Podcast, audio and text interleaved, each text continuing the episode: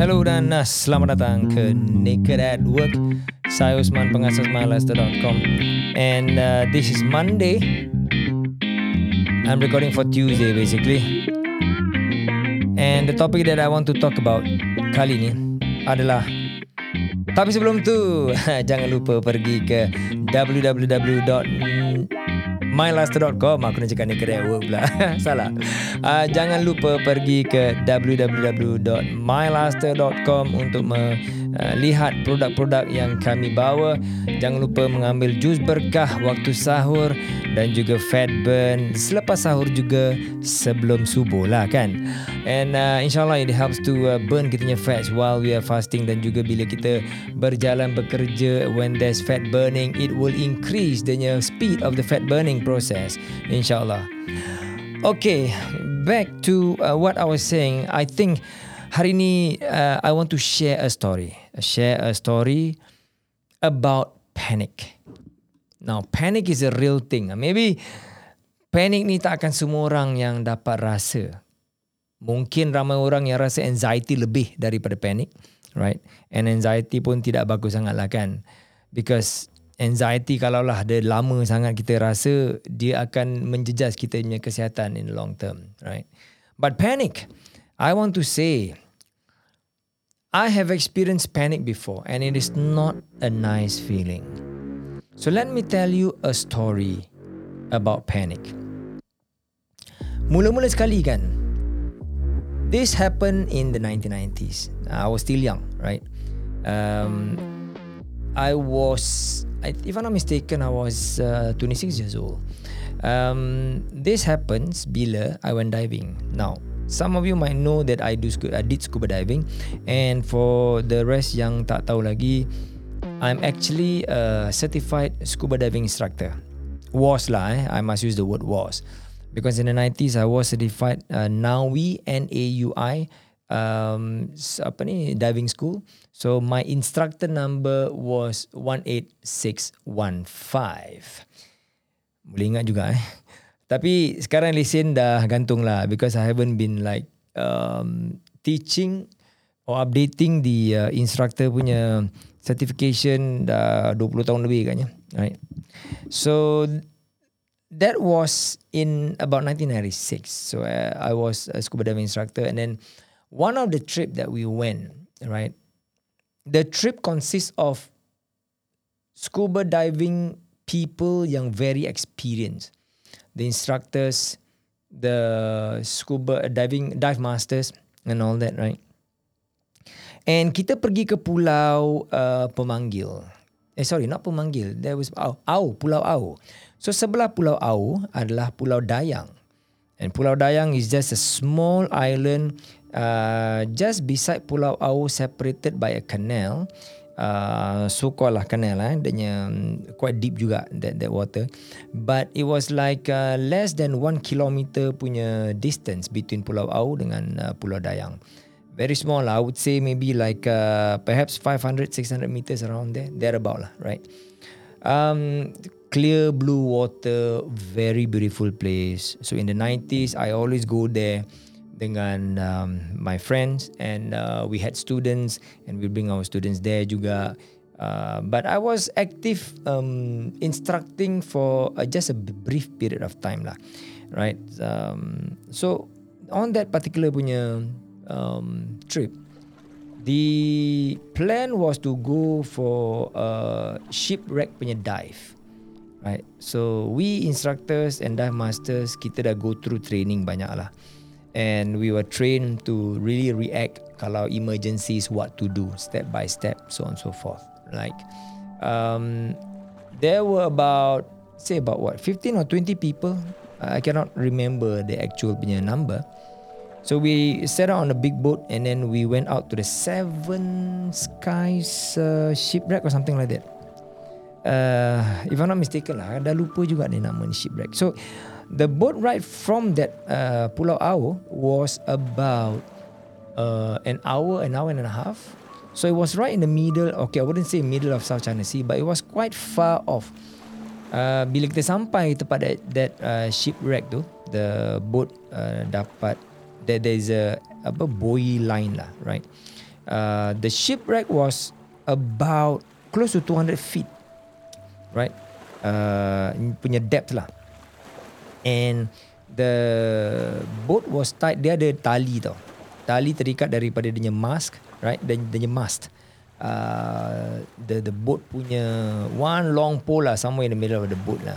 So there was a tali panjang terikat daripada dia mast tu sampai ke buoy ataupun uh, um, uh, apa ni a buoy is a is it uh, pelentong pelantong? Aku lupa nama Melayu dia apa.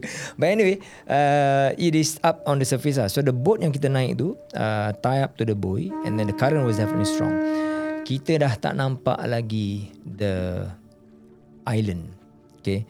We cannot see land. So keliling 360 degrees bila kita tengok air saja really in the deep waters. And the current was already strong. So we was a lot of uh, in fact all of us are we're really experienced punya divers already and we have done deep dives before. Um, but this was my first wrecknya dive tepat really in open ocean lah right? Bila kita cakap pasal tu kan the dangers are real because the current alone is very strong. That itself pose a danger. So of course we are all uh, all well equipped dengan kita punya equipment uh, kita punya buoyancy compensator semua working very well dengan kita punya markers uh, whistle whatever that is needed semua kita dah prepare lah. And then we were divided into uh, groups of two body system lah for the dive. So the briefing was done by the in charge and this was really a senior uh, instructor lah. Uh, in charge of the whole dive and then dia punya uh, helper juga we were brief exactly how and when to enter the water and then macam mana kita nak pegang to the line. We cannot just dive freely down there. Kita mesti uh, jump out of the boat and then get to the line. Line tali ni diorang dah uh, dah lepaskan lah terikat pada boat. So that it is easy for us to hang to it because the current was strong. And then bila kita dah ready two by two terjun.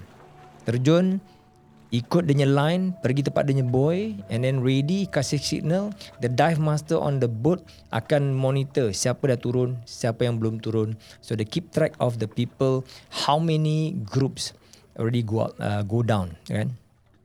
And dia mesti jaga timing juga. Because when we dive we use compressed air. Compressed air dalam tank kita to a maximum of 3000 psi now when we go diving the deeper that we go, the more air we will consume when we breathe. Because bila kita go deeper and deeper, the compression ataupun the pressure is higher. So the the air becomes compressed more, the volume becomes smaller. So bila kita sedut nafas kan masuk ke dalam kita punya lungs, the actually the volume the the the amount of air is lebih banyak because it's already compressed. Which means the deeper you go, the shorter the dive will be because your air akan habis cepat. So when we plan, we plan in one third one third punya rule lah. One third of the air to really bring us down, right? And then the second third of the air, uh, that means from 2000 psi to 1000 psi lah. Kita reserve untuk exploration of uh, the um, the dive site right? So remember we go for this wreck dive and this wreck dive was about 200 meters. Eh, sorry, 200 feet. And at 200 feet or even like 150 feet onwards, um, your gas consumption, let's say the, the air consumption can 1000 uh, psi, will give you about less than 10 minutes definitely, right? Maybe 8 minutes or depending on how uh, how much you breathe lah. Because some people they they breathe a lot more underwater. Some people can breathe uh, a bit lesser daripada those heavy breathers lah. And uh, the next one third the last one third lah is for us to really uh, surface. And then before surfacing kita mesti buat decompression punya dive. Uh, decompression punya apa uh, period lah before we surface to the the the surface of the water. We break the surface So with time aku dengan aku punya partner uh, turun. So both of us dah communicate we ready dia okay go down to the line. Go down to the line and then we start our descent daripada surface of the water to go down 10 feet, 20 feet, 30 feet, 100 feet, 150 feet. So the line or the top of the mast of the ship kan was about roughly about 150 feet. And after that bila dah tebak bawah the current dah much lesser so we don't really feel the current. Dan kita dah nampak the mast of the ship air dah murky babe. Really visibility start to go down. Tapi still good lah. You can still see within like maybe 30 to uh, 40 feet of water lah. Boleh nampak ikan. Oh, that time when I was there already, I saw one very big fish agaknya ni gerupa something like that. Nampak macam kereta Volkswagen babe. Oh, seram juga. So bila kita dah uh, start to explore the boat, kita pergilah to the front of the ship. Right? And bila kita buat deep sea diving, right? Deep dive lah when it's more than 150 feet right, kita dah mula rasa mabuk tau they call it narcosis right? So bila kita dah rasa this narcosis punya effect kita akan susah nak keep track of the uh, environment time and many other things. Because dah mabuk babe. So the training that we had was really to concentrate and really focus tengok kita komputer and we really jaga dia time. At every one moment memang kita take care look at one another check okay check uh, statistics check dengan macam mana while we explore then after that bila the time comes okay the two third of the uh, uh, gas yang kita uh, uh, sedut kan dah nak habis dia cakap okay time to go up so we make up uh, apa ni make our way back to the mast lah where we we, we started So we start to go shallower and shallower. Um, shallower means shallower daripada uh, 196 feet if I'm not mistaken when the uh, deepest that went. Then goes 180 feet, 170 feet. So as we go to shallower depth, kita punya mabuk ataupun narcotic, uh, narcosis punya effect right, dia makin hilang, makin hilang. So you can feel better already. And then bila kita hit the mast, we know that we are still very deep underwater at 150 feet bila kita at the top of the mast then we realise eh tak ada tali ya at that moment suddenly panic attack hit me lah remember i was at 150 feet of water tau dalam air and we can start to feel the punya current picking up already and there was no line from the ship punya mast up to the surface macam mana kita nak naik? Because we're really expecting to go up using that line, then we will be beside the boat. Now we cannot find the line. And we don't have time anymore. When all these things built up in my head and I realized the situation, suddenly I got my first panic attack in my life.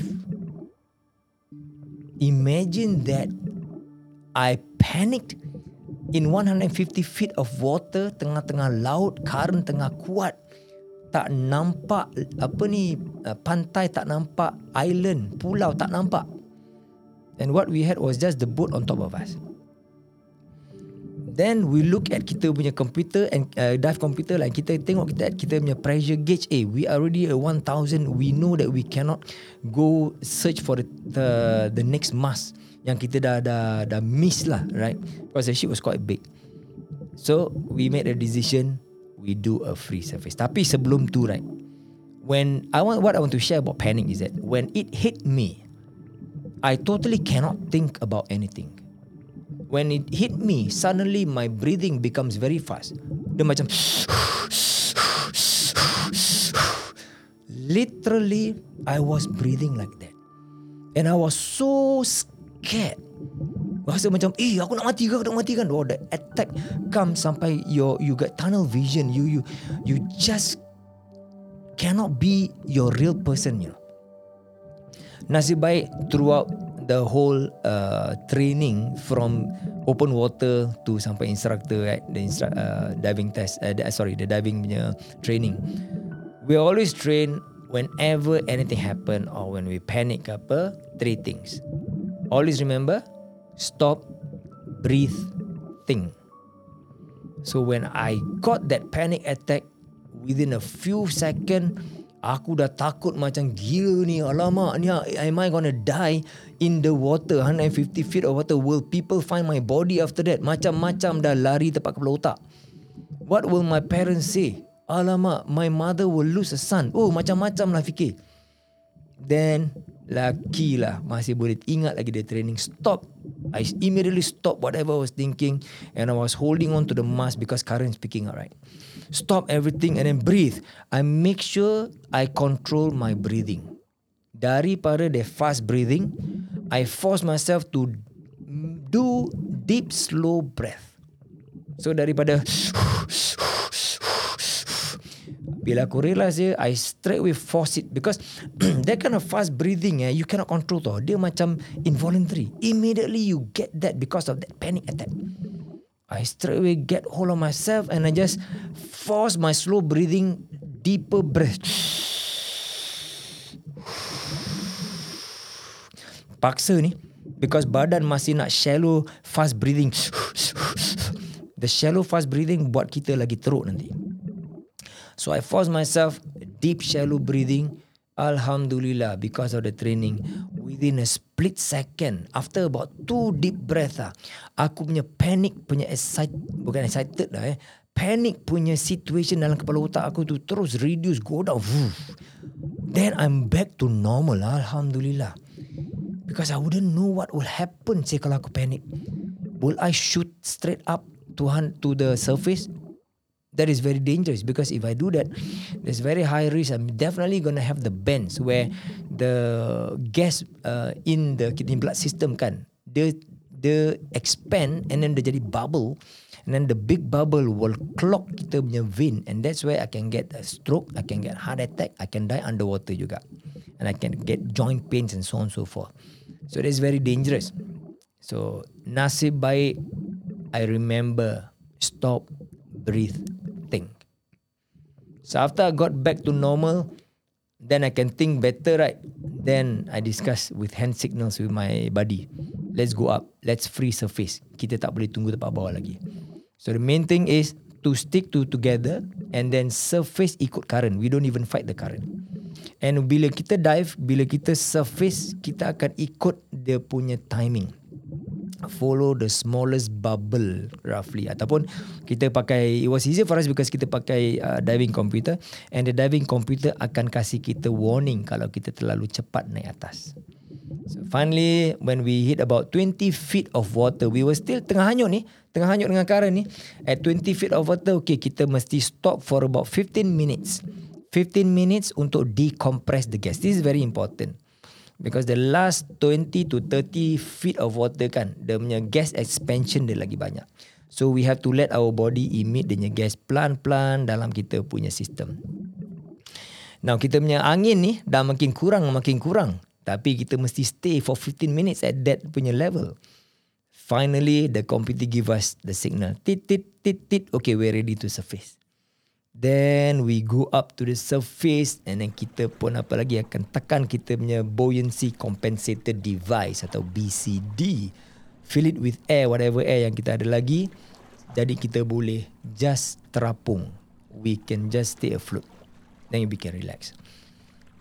That was really a scary experience. And then kita mula buka kita punya marker. Kita punya buoy panjang lah. About 2 meters punya height. Sampai nak pakai gas dalam tank, gas dalam tank pun dah ex- exactly zero, angin dah tak keluar lagi. So I have to literally blow with my own lungs air into that boy punya apa indicator. There was really one hell of experience. Then I told my my partner, aku tadi panic. Oh, he was so shocked. Nasib baik tak apa-apa. So the point of this story is this. I'm not trying to show off that I went through that. No.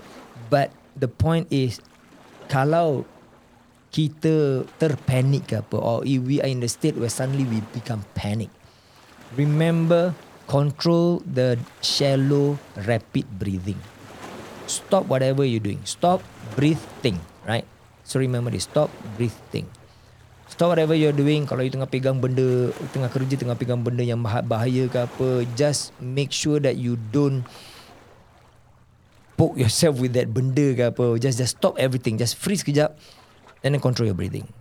Make sure you purposely uh, slow down your breath and then take the uh, slower deeper breath.